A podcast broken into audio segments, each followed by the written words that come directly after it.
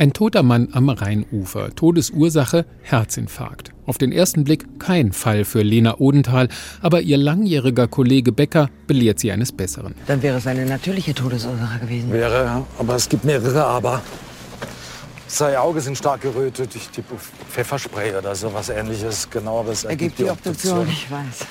Das hieß, er hat ja jemand getroffen. Die Überwachungskamera der Umgebung zeigt eine Joggerin, die eigentlich etwas gesehen haben müsste. Julia Daborg. Bei der Befragung ist sie merklich verunsichert. Als Sie geparkt haben, da sind Sie über diesen Wanderweg am Fluss gegangen. Ja? Ist Ihnen da was aufgefallen? Nee. Gehen Sie immer da joggen? Nee, ich fahre immer einfach los, ohne festes Ziel.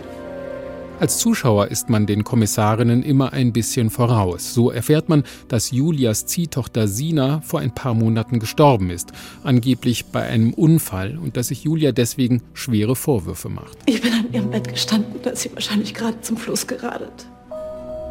Sie muss sich so geschämt haben, so schuldig gefühlt haben.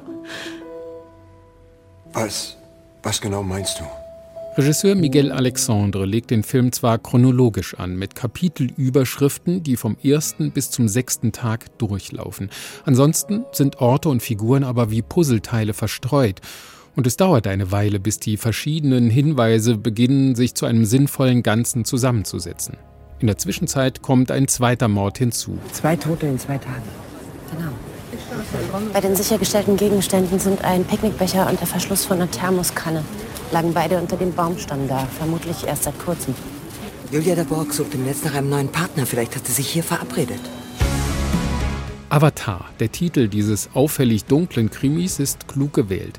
Denn eine Dating-Plattform wird zum entscheidenden Ort der Handlung. Reale Gefühle treffen auf virtuelle Oberflächen, bei denen nicht klar ist, welche Person dahinter steckt, wo aber viel Raum bleibt für Projektionen jeglicher Art.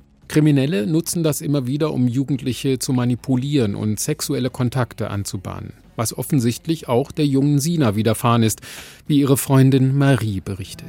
Sie hat gesagt, dass sie nicht versteht, warum sie zu seinem Camper mitgegangen ist. Aber er hat die ganze Zeit auf sie eingequatscht und gesagt, dass das doch nichts macht mit seinem Alter. Dann, dann hat er ihre Hand genommen. Sie wollte eigentlich weglaufen, aber da war niemand.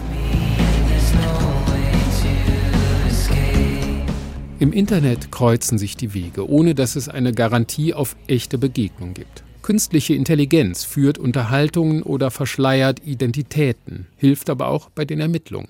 Das macht diesen Tatort zu einer spannenden Wanderung zwischen den Welten, bei der es weniger um die Frage nach dem Täter oder der Täterin geht, als um die Umstände.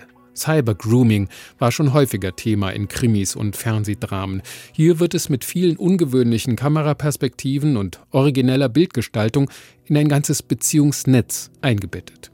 Und das funktioniert ziemlich gut, wenn man sich an die modern zerschnipselte, manchmal etwas verrätselte Erzählweise gewöhnt hat. Wehmütig dürften die Fans zwei Kurpfälzer Mundart-Originalen nachblicken. Kriminaltechniker Becker alias Peter Espelor und Sekretärin Frau Keller, gespielt von Annalena Schmidt, die mit diesem Film nach 25 Jahren in Rente gehen und den virtuellen Krimiwelten am Ende nochmal eine gute Portion bodenständige Herzlichkeit entgegensetzen.